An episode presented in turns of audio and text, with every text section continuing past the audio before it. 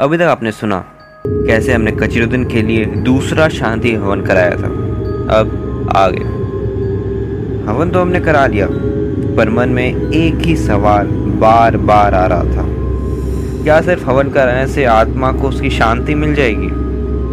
क्या वो आत्मा मुक्त हो जाएगी? एक प्रकार से देखा जाए तो एक प्रेत की योनि में जाना उसके ही बुरे कर्मों का नतीजा है, जिसके लिए उसे दंड मिला है।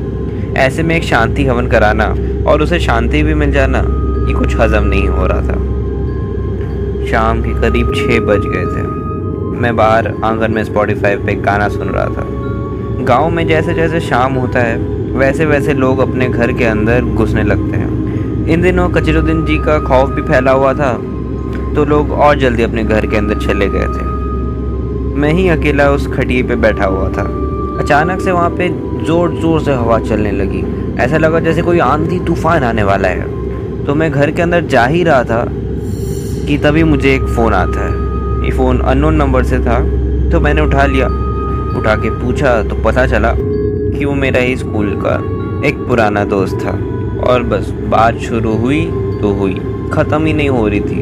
और बात करते करते एक घंटा हो गया तो मुझे पता ही नहीं चला। और मेरे टहलते टहलते बात करने की आदत की वजह से मैं बात करते करते कुएँ के पास पहुँच गया। मैं जैसे ही कुएँ के पास पहुँचा, मैंने अपने पैर के नीचे कुछ महसूस किया। जब पैर हटा के देखा तो वो एक चाकू निकला। उस चाकू में खून के निशान भी थे। थोड़ी देर और छानबीन करने के बाद वहाँ पे मुझे एक घड़ी मिली। ये घड़ी कुछ जानी पहचानी सी लग रही थी।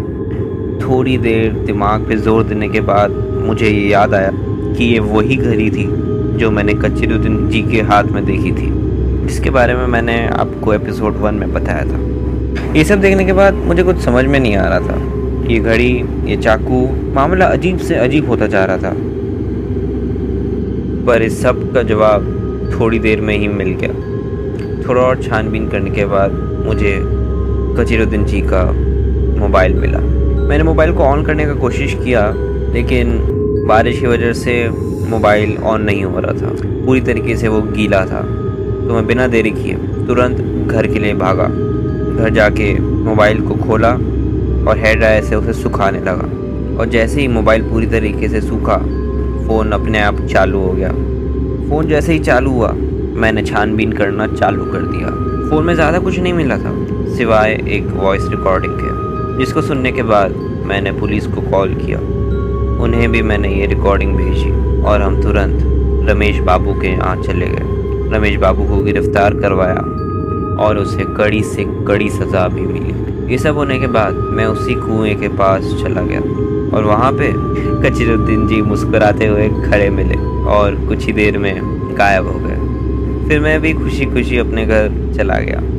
अब आप ये सोच रहे होंगे कि वो वॉइस रिकॉर्डिंग में था क्या?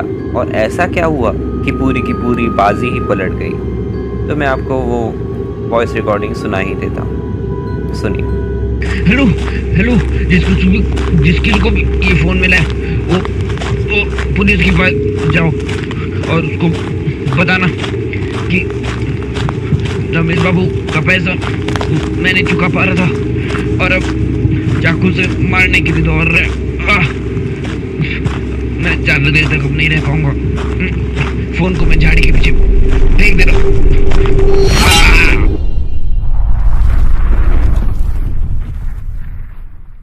सो गाइज़ आशा करता हूँ कि ये कचरुद्दीन का खौफ आपको अच्छा लगा होगा। अगर अच्छा लगा है तो प्लीज़ फॉलो और लाइक करना मत भूलना और रेटिंग देना भी मत भूलना।